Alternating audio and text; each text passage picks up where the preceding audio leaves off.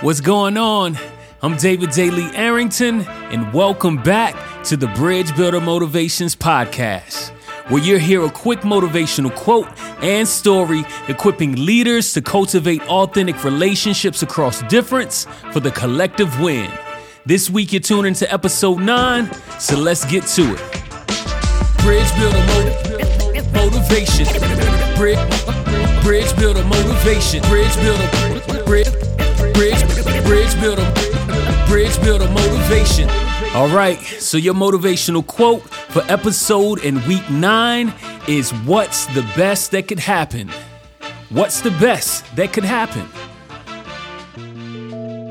Life is all about perspective, perspective, perspective.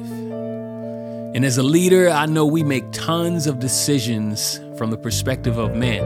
What is the worst that could happen? What are the risks involved?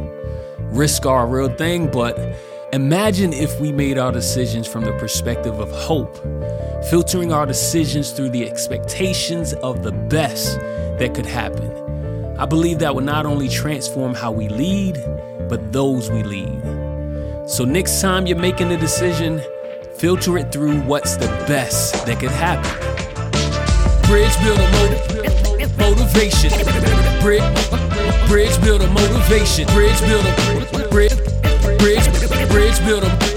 Bridge builder motivation. If you like what you heard today, make sure you subscribe and join the email list at webridgebuild.com slash bbm. You can also show some love by connecting on Instagram, Facebook, and LinkedIn at We Bridge Build.